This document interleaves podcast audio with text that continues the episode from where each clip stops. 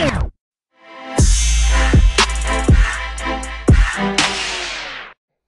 guys. We're here with an episode of Famous Conversations with Angela Edmonds.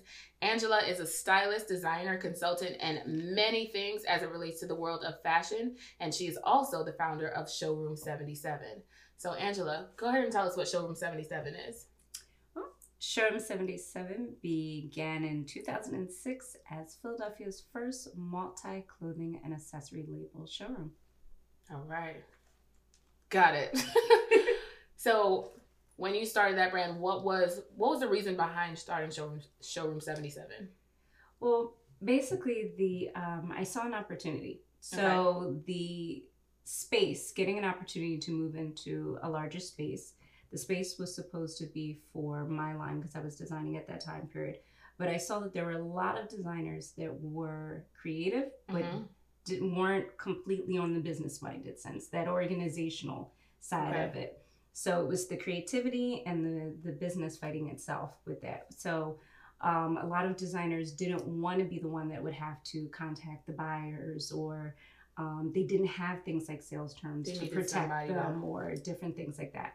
So um, I saw a need and I said, you know what, Philadelphia doesn't have anything like that. There right. can be a support or help or have a resource of where um, a buyer could go. There's so much talent that was mm-hmm. here or stylists um, you know, that wanted to go to someplace else to pull. So Philly only had single label designer showrooms, okay. right? Paula Heim. So, um, so that's how Showroom 77 became Philadelphia's first multi-label right. showroom. So New York, LA are known for it. They have multiple showrooms. Right. Um, and that and that's where it began. I just saw a need and had an opportunity with the space and just started working on it and, and started and from there. Philadelphia. So at the time, um, you said you saw a need for that in Philadelphia. At the time, where did you see Philadelphia's fashion scene going? Since there was a need for it, where did you see that Philadelphia was and where they were headed? I saw Philadelphia fashion scene growing. Mm-hmm.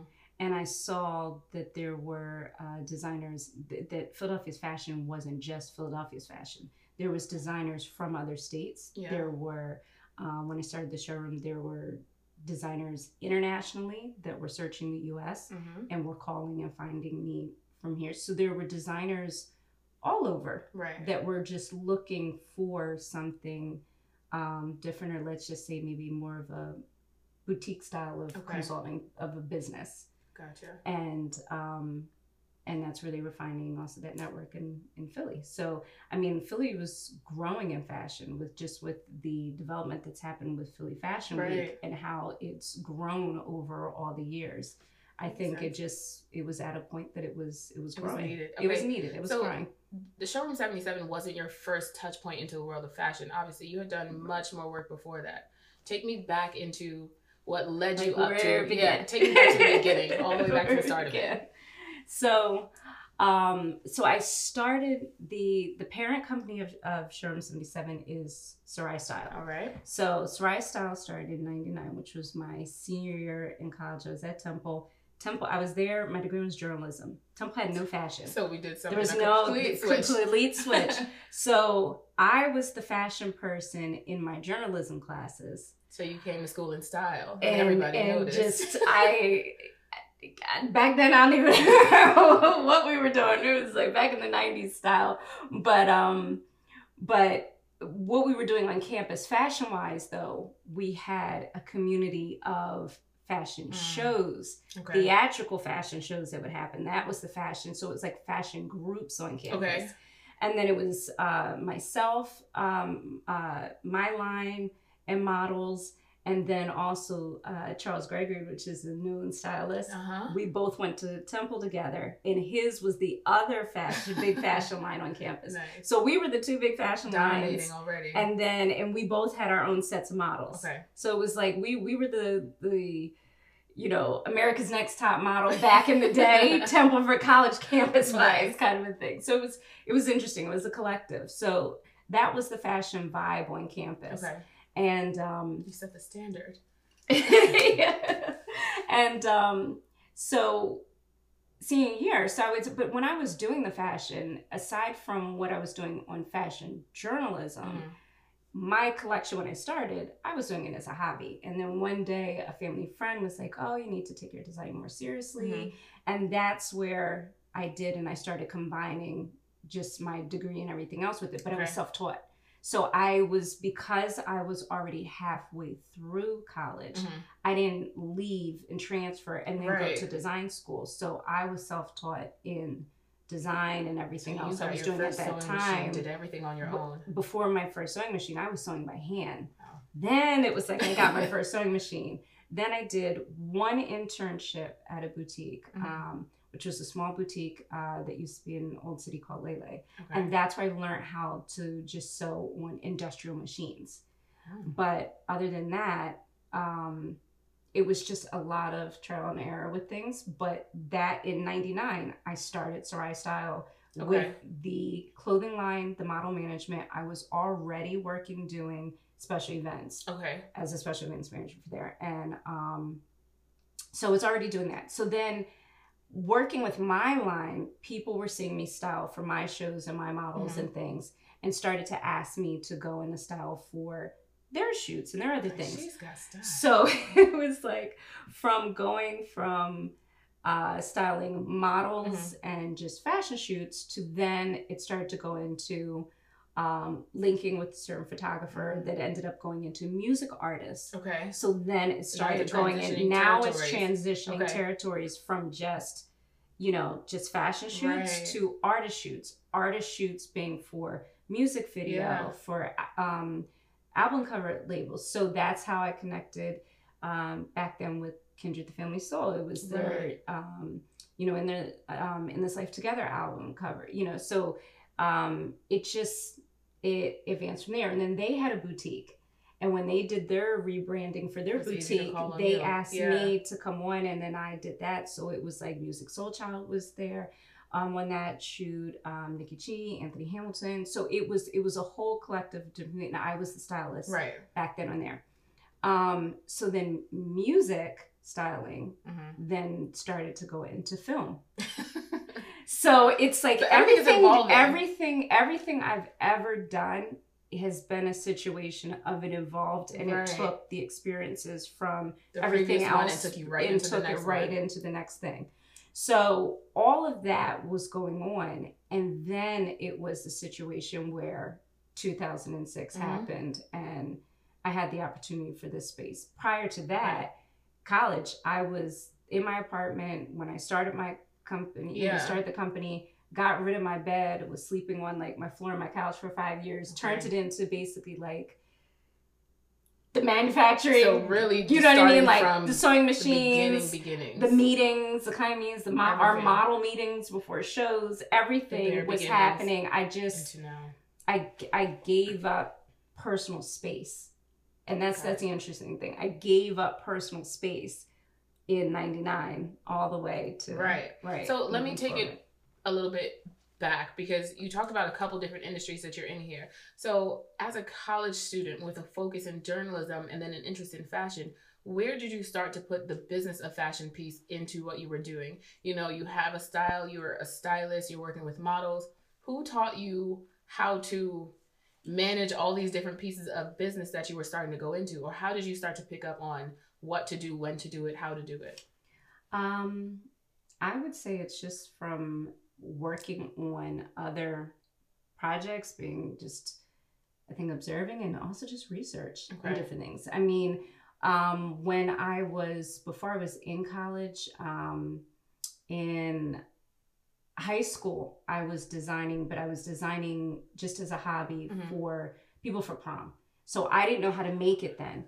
Huh. So it was a situation where I would sketch it and then they'd have an And aunt or too? or a, I my sketch is not as good, but I would sketch it and then they would take the design to Okay. their grandmother, mother, aunt, to get it who would then make the dress. Mhm.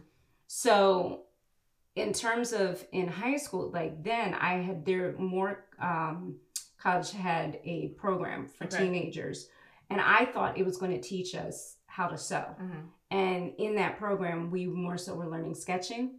but we had a program and fashion show, and everybody had a role of you know whatever you wanted to sign up for. So I ended up being signing up for being like the production Okay. person, you know what I mean? Without so to that you were gonna feeling on yeah. that. So that was my back then. That was my first experience putting together and saying, okay, models are lined up. This is how you do a lineup. Here's how this going. Did you even know that you were becoming a producer? I at this didn't. Point? I didn't know that. So then, when i then later in, in high school, um, I did a fashion show because I was on a, a club in high school okay. and I did a fashion show in high school. So it was just in that time period in high school, there were only two fashion shows. And then by the time I hit college and got with this Mhm. creative You fashion collective, experience built up. it was working with the shows, the fashion shows, and the behind the scenes and stuff in college. And then I also used to model. So everything that Is I've done, you haven't done? I feel like we're touching so many different categories. Every time you get you another piece of the story, and I also like, wait a minute. because that's where the learning my school of a lot of what i've done has been Mhm. life that's This what it true. is you know so i have a journalism degree Mhm. i've been the fashion editor of a magazine i was covering new york fashion week back when it was in the tents in bryant Yeah. park before it got to lincoln center Right. then I was covering at Lincoln Center. So the journalism part I put together with that. Right. So in journalism, what else do you learn also in the communications part is also the PR part and writing press Mhm, releases and mhm, things of that sort. So You're you take you take that. So I always felt like for a fashion show, Mhm. I could teach the models how to, to walk in it. I could walk in it myself. I could photograph it. I could produce it. I could manage the backstage. I could manage the front stage, and I could write the article about it and design the Oh clothes that are walking down it. Did You know, sleep at all at any point? there were many years. There's a lot of time with no sleep. Like But it was like I always felt with things with business that whatever you do, learn every aspect of it. Because if somebody else, if exactly. if somebody else is going to come on or when you're starting it's just you Yep. you know and if so somebody drops out, you'll be able to cover it and pick so up where they left off. like an example when i when i was styling it was one thing to style something and do it for me Mhm. there's other things you just have to think of further details when you're doing it for someone else Right. but then as i started to expand with that and it was a situation for um, let's say music videos and film Mhm. I realized, okay, well, there was one I was on that there was only just me, and there's, you know, the makeup artist. There was no hairstylist, but the lead love interest in it showed up not with her hair done. Don't tell me you had to. Don't tell me. You had to I I learned you always have to be prepared for every situation. So I didn't just pack my kit with things for styling Mhm. clothes. I made sure I had curling irons, I had pins, I had a few other just basic kind right, of stuff. just in case. You know what I mean? Just in case. Because at the end of the day, that final look and to pull together, I could have said, you know, the makeup artist, she knew how to do hair, Right. but she was like, you know what? I'm only getting paid for the makeup, so I'm not going to do the hair. But you could have Mhm. what's it going to look like with this lead love interest. She has great makeup, her clothes are great, but her, hair's hair messy to be on point too. the whole look has to be Mhm. there and come together. So no, I didn't get paid extra to do it, but I did her hair right. to make sure that because at the end of the day, together. as the stylist, it's the full look Right. that comes together. You know, on another shoot, I was on. Um, I remember it was, um, and the, and the song just came on the radio the other day. Uh, Jill Scott's uh, "Shame" video Okay. and um and I was the stylist for the extras, like just making sure the accessories and all their clothes and everything Mhm. was straight with there. And then her background singers um, thought that for her background performers for it thought they were getting their makeup done by her makeup artist, And that was not and the case. that wasn't the case. And there were uh, like two or two or two or three of them. I think it was like three backup people. Two out of the three knew how to do their makeup. okay. So you still got One of them did not. And all of a sudden, I'm in one room and I hear, Angela, we need you. You know? I'm and I'm like, okay, did not know what it was for. And the one out of now, I was the same complexion pretty Right. much as the other two. The one that needed the makeup not. was, and she was light skinned. And I'm like, I Don't have foundation. I don't have, Yeah. you know what I mean? Things of mine go. Luckily, she had her foundation She just her. didn't know what how to do it. She she didn't have shadows. She didn't have the rest of the other stuff.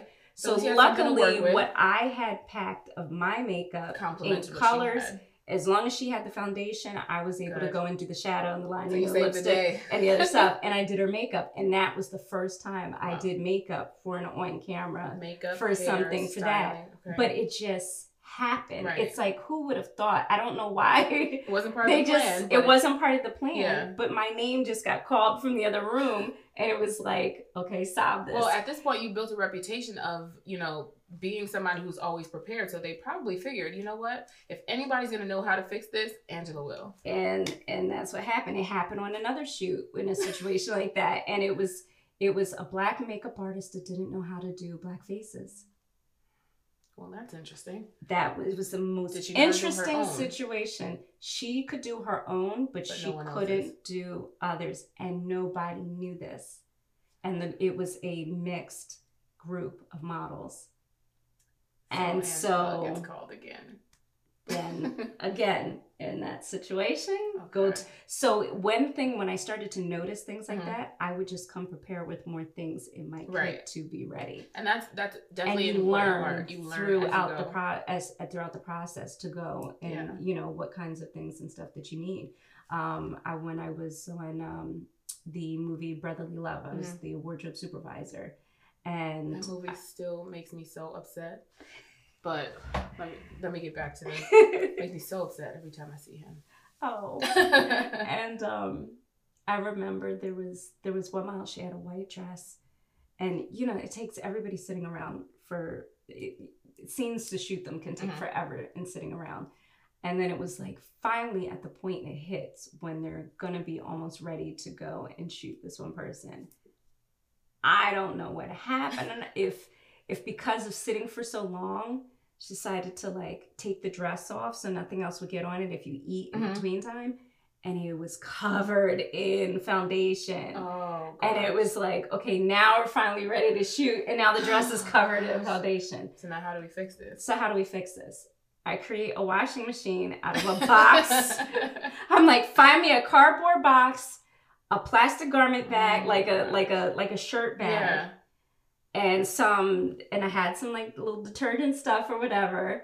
And I was in there on a chair in the in the trailer Oh, washing this dress and you know and What- doing whatever it that takes by whatever it took and i'm there like literally as a full hand wash putting it through its own little rinse cycle Okay, so kind of a thing and feel like drying it this is to be ready insane. it, it just happens things just would come up and things would happen Okay, so and let you me- learn take that into the now. So 1999, back in college years, that's where you got started. Um, Right. You've done so much from then up to the 2006 point, and then up to the now point where we are in 2019. Right.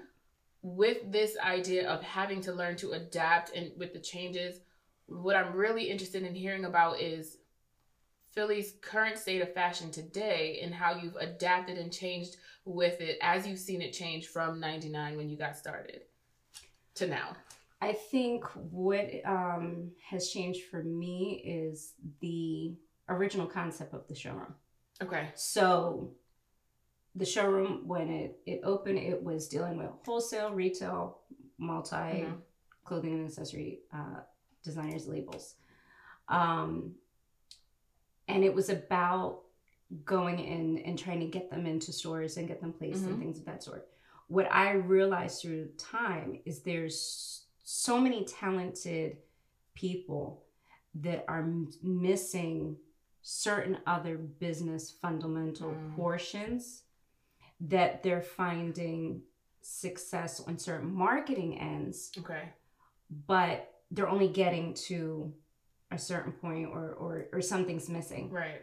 and so it's really looking at that and it's not even a situation of just um, with young designers and it's not even just in fashion Mm-hmm. even it's other small business it could be a hair salon it could be you know anything there's it's small business owners it's Right. entrepreneurs um and just understanding different things in business Mm-hmm.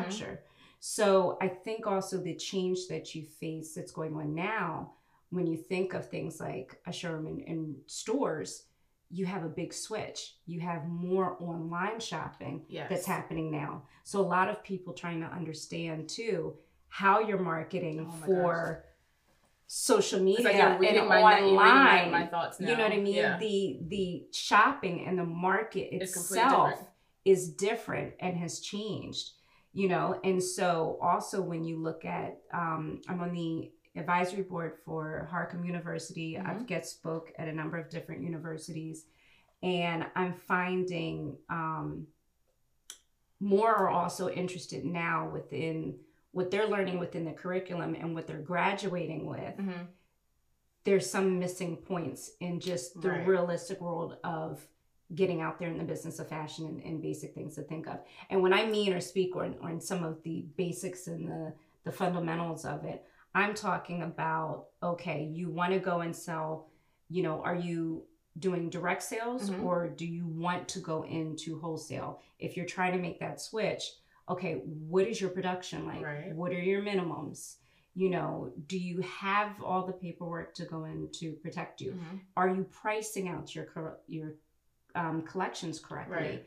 You know, different things like that. Um, So it sounds like there's a lot of the business of fashion that isn't necessarily taught in the curriculum, but you have people like yourself, you go in and you speak because you have all of this real life experience, you can go in and talk Right. to everybody from the beginning, here are things that you should be thinking here's about. things right. Here's ways to help structure it, organize it. So before you get here, Mhm. before you go to for a showroom Right. to represent you, Make sure you have this, this go to this this Mhm. and this portion knowing that the way that um, things have switched anyway with now and online Yes. it's so important to have your site optimized you know so it's understanding having certain search words or Mhm. things like if somebody googles you like take time to actually google Absolutely. yourself see what comes up with it you know anybody i was always surprised for years because anybody overseas that reached out to me Mhm. found me by googling the us Right. and i literally was like seriously like you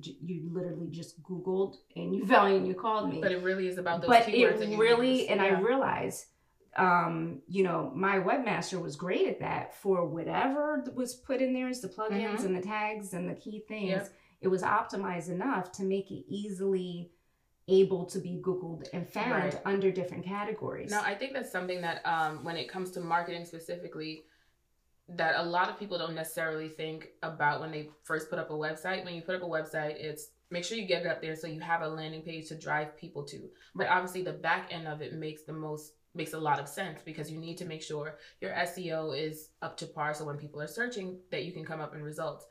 As it comes to the digital age and the age of mobile, and things are continuously growing in that direction, how has um social media played a part in the methodology behind fashion now how things are being sold? Because like you said a lot of things are going digital. A lot of boutiques are popping up. A lot of people Mhm. can are starting stores via instagram before even taking it to online. So how has the industry shifted that way and how well see right there that's the shift it's because look at when instagram started when Mhm. instagram started everybody was just posting pictures right Then, as time went on, now we have the little white The shopping shoppable bag. mhm. You know, but for just the shopping bag part, it's one little white dot that goes over, and it was like, oh, you can click over this, and you can see what this information on this piece. Okay, now you can click on this piece, Open and now you can store now you can open the store with it. Now you can buy it on here. Mhm. Everything is about getting it now. Now Instagram's launched. Oh, now we want to keep you in Instagram Mhm. shopping, exactly so that we're now Stay not taking you off yep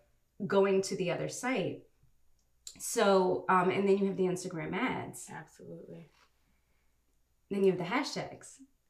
You could put up a piece. yep always to get in front of a new audience Right. So it's like, you know, there's sometimes they'll put up pieces, Mhm. but if you put a picture and there's no hashtag with it, the only people who are seeing Are it are the people that are following you. Yeah.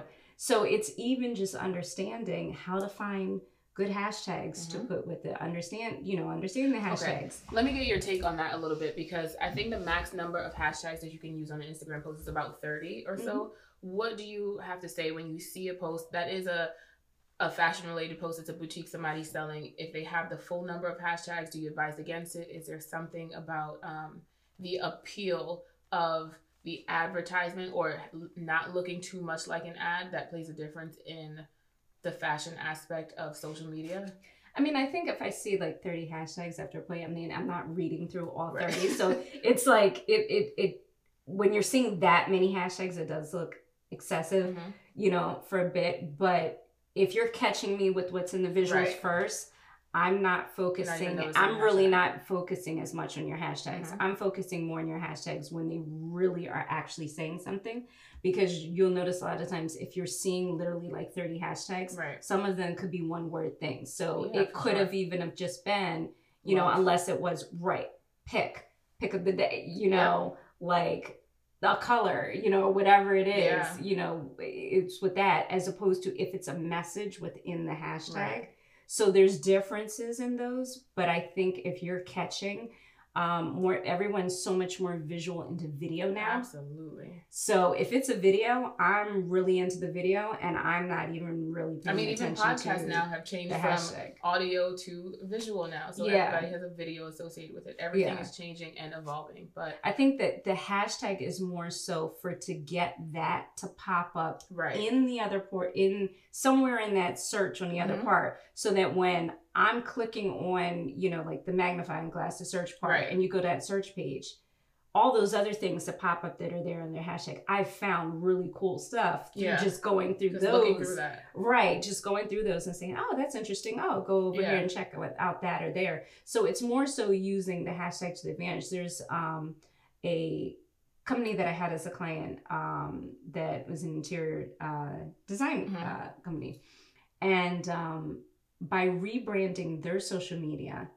and adding more thought out hashtags Mhm. that fall into higher search Yep. hashtag categories that match with them They become more but doing the up more. rebranding to more of an editorial style Mhm. of photographs gave them increased traffic Yep. of more them up a little of the kind of interior designers that they want to also Absolutely. attract so you know even for them it even um, attracted a firm that ended up being a whole new sales t- territory in a whole no- you know in another country rather than Mhm. another state just from the hashtag. just from hashtags and making it look more editorial style. Okay, so on that piece too, going a little bit broader than social media and kind of relating this to Philly, but also Mhm. on a broader scale, when it comes to marketing a brand, how do you feel that Philly designers are taking advantage of the changes that are happening? Are um,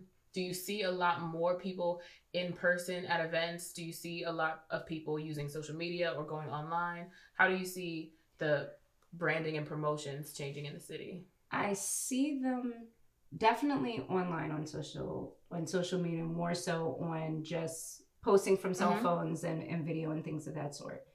Um, what I still think misses some within the branding is um, when you're at a show and you have the run of show going. Mm-hmm.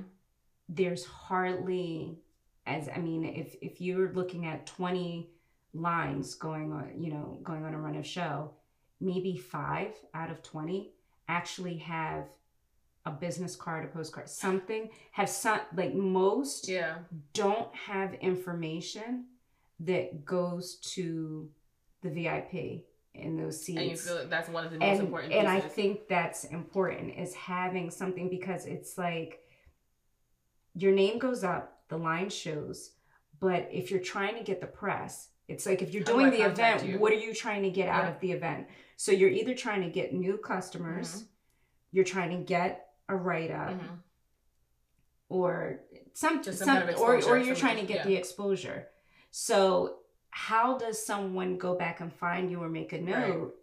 if unless they take a picture of your name when it comes up on the screen and then they take a picture of the pieces that they saw you know what i mean and then go back and then try to google and search your Right. name Which that's is on so many extra steps for them to have to do. for them to do so you know i think if there was more intent put into you know how they were packaging Mhm. themselves for so whether it was a um or a shopping you know event i think there's a lot of when designers are part of bigger events, they leave it to the promotions of the person hosting the To event that to piece. take over and just do it. And they're not also working on what's representing of their own package that they're putting out. Mm. So it's it's not just a repost and say, hey, come check me out here Right. maybe it's having that constant contact, that MailChimp and something, and putting a specific blast out to your own mailing list. Having another form of an invitation or something that you do and reach out. Right. Have a press release of your own that you rely on the invite press that you would like to be there as well to say, come and check me out. I'm showing on so and so day as a part of this event. Instead, it's left to Whoever's putting on the event. whoever's doing the event. So then the press come, but then you have nothing Right. They that's don't know who you are. there. They saw your line, but They no saw your line, you. but then how are they really contacting you? And then if you walk away from it and feel, oh, I didn't get anything, Right. well, how are they supposed to, you know? That makes total I- sense. so I think it's it's thinking in that kind of way of really going into the events with intention. um, with intention and Yeah. purpose. And that's why I say find your purpose. Is it is it just for entertainment? hmm you know and that's why for for designers if it's a show and the person's you know uh charging like for for some shows let's say for example if if it's a case where it's entertainment you're asked as a designer to do a show Mhm. and the person's making all the money off the show and you don't get press you don't get a new No you new know no clients, new nothing. clients or things like that then you should be paid to do the show because you should be the paid entertainment Right. you know what I mean? So that was something back when I was showing my light. Mm-hmm. You know, it was there were times that it was like, Right. yeah, you pay, you get paid to do because if you're not going to have the press there, Mhm. if you're not going to have any of those other There has to be some opportunities, there has to be some benefit to the because still for the designer, it's business. Right. Unless you're just doing it just to get your name out there. Okay, Angela, you have a lot of important information to share on this. So, how involved are you right now with Philly Fashion Week? Because all of this stuff seems very much related to you know the designers, which you've worked with um, many many of designers. You've been to many runway shows, so you have all the knowledge and experience. How much of that experience are you passing on to Philly Fashion Week now? I've um over the years I've actually offered um I give discounts for my consulting services Okay. for any designer that is a part showing as a part of Philly Okay. Fashion Week. So that's something I've always just put out there, offered, and um, Kevin and Kara have always been supportive to go in and let the designers know that that is available to them. Okay. So that's always been available, whether somebody takes advantage of it or not. It's it's always been there and available. Um, what I'm excited about is um, this fall I will be able to work more with the designers because I um, have been added on to the actual team, so I get to Nice. work with the you know Philly Fashion Week's That's team, really and so. I'm excited to be able to get that Yeah. Really opportunity to really just yeah really work more with the designers Mm-hmm. that are showing and, and just through that process and everything so that you know hopefully anybody who's missing those areas Yes, I'm gonna see some know, cards on the that- right maybe. There be cards or flyers. the you know I'll see a press release go out. right it's because it's different when it's when it's something like oh if you if you you know want to go and take this or want to work with the person you know over there then if you get to be a bit if you get to be more hands-on Right. um, you know, with it. So I'm excited about that because I mean I've I've just always been supportive Yeah. of what they've done because I think it's a great platform for Mhm. designers. And it's it's really something where there's there's been designers that have been picked up and have gotten into stores. There's Yeah. designers that have gotten great press within the newspapers.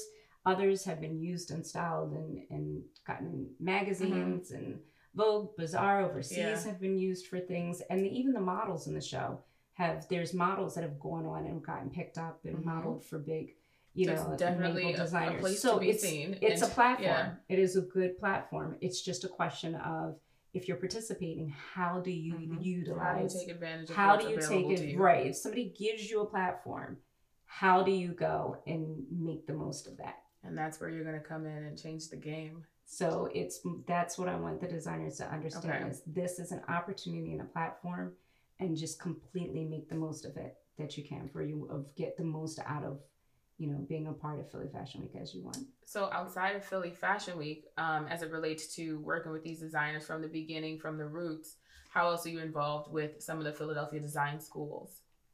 Well, I do a lot of guest speaking.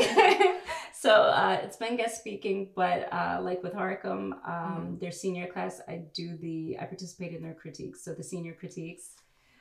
So I can only imagine the tenseness as I would go up to show something in front of Angela Edmonds. I, I participate in senior critiques. Um, so I actually have one that's uh, coming up before they do their uh, their final finals? fashion show. Ooh. I've attended for their final Okay. um, showings. Um, I've been a part of their critiques, so where they can pretend as if they're, you know, well, technically they're not pretending. They're really actually they're making them actually show it. But if they were to show their portfolios and collections Mhm. as though they were going on a real appointment Okay. with someone and to get feedback and and things like that. Yeah. So that's fun to do. Um, Wow. so with Harcum, that's that's what I've I've been doing with them, Yeah. with the students. So, So you're doing a bunch of speaking engagements um, across the city, not just at schools. You're well, the one I just did uh, was a workshop for uh, the Philadelphia Fashion Incubator. So I'm on the advisory board for there. Uh, just joined one at the around the end of uh, 2018. So uh, just did a fundamentals of business uh, fashion workshop for the new class of uh, 2019 design groups, which they're they're a good group. They're a good group. So I was a guest speaker for their previous um, group, and then now I did a workshop for this group. So I've been doing guest speaking spots with them for about two years now. Wow. Okay, so you have a lot of information to offer. You have we've talked about everything from how you started to branding to marketing to your speaking engagements, etc. Do you have any final words for designers and brands out there who are looking to launch and just need some advice on how to do so? I would say be passionate about your brand, your uh, your brand, your path, your journey, because it is a journey. be passionate about it because it's it's it's not the easiest route. Um, and plan, Okay. plan. Yeah, I think that's one of the harder things to do because Just- I feel like you you do you do you do and then you kind of have to realize Right. At a point, you you have to you have to figure out the plan. Okay. and sometimes it it it takes a long time and it's not and and a lot of people you know they might especially with the pop-up of all the you know the instagram stores Yes. and different things and stuff like that um you know rather than sitting and just comparing yourself to everything else that you're seeing or somebody you know that looks further Mhm. ahead or whatever that it is with you find out what it truly is that you want to do within your journey of Yeah. it. Be patient about it. Plan it. It's Not an overnight. you know it's not an overnight. It's going to take sacrifice and um and yeah just just just stick with it. Just just stay with it and and really just try to to plan as much as you can and make sure that you build the the structure it's the it's the foundation because being creative it's so easy to just create hmm and you get caught and lost in, in Yeah. the creating you know so it's like you have to create the foundation Mhm. as also a protection for your creativity Wow. I hope you guys heard that because I definitely did. So I do want to thank you so much, Angela, for taking the time to talk to me and share all of your Thank you. knowledge. Well, not all, but we got a lot of it. Yeah, Um, And we will definitely be keeping in touch and talking to you again soon. thank alright. you Yay! All right, famous fam. That's been another episode of Famous Conversations. If you want more information about the Famous Agency, please visit www.thefamusagency.com.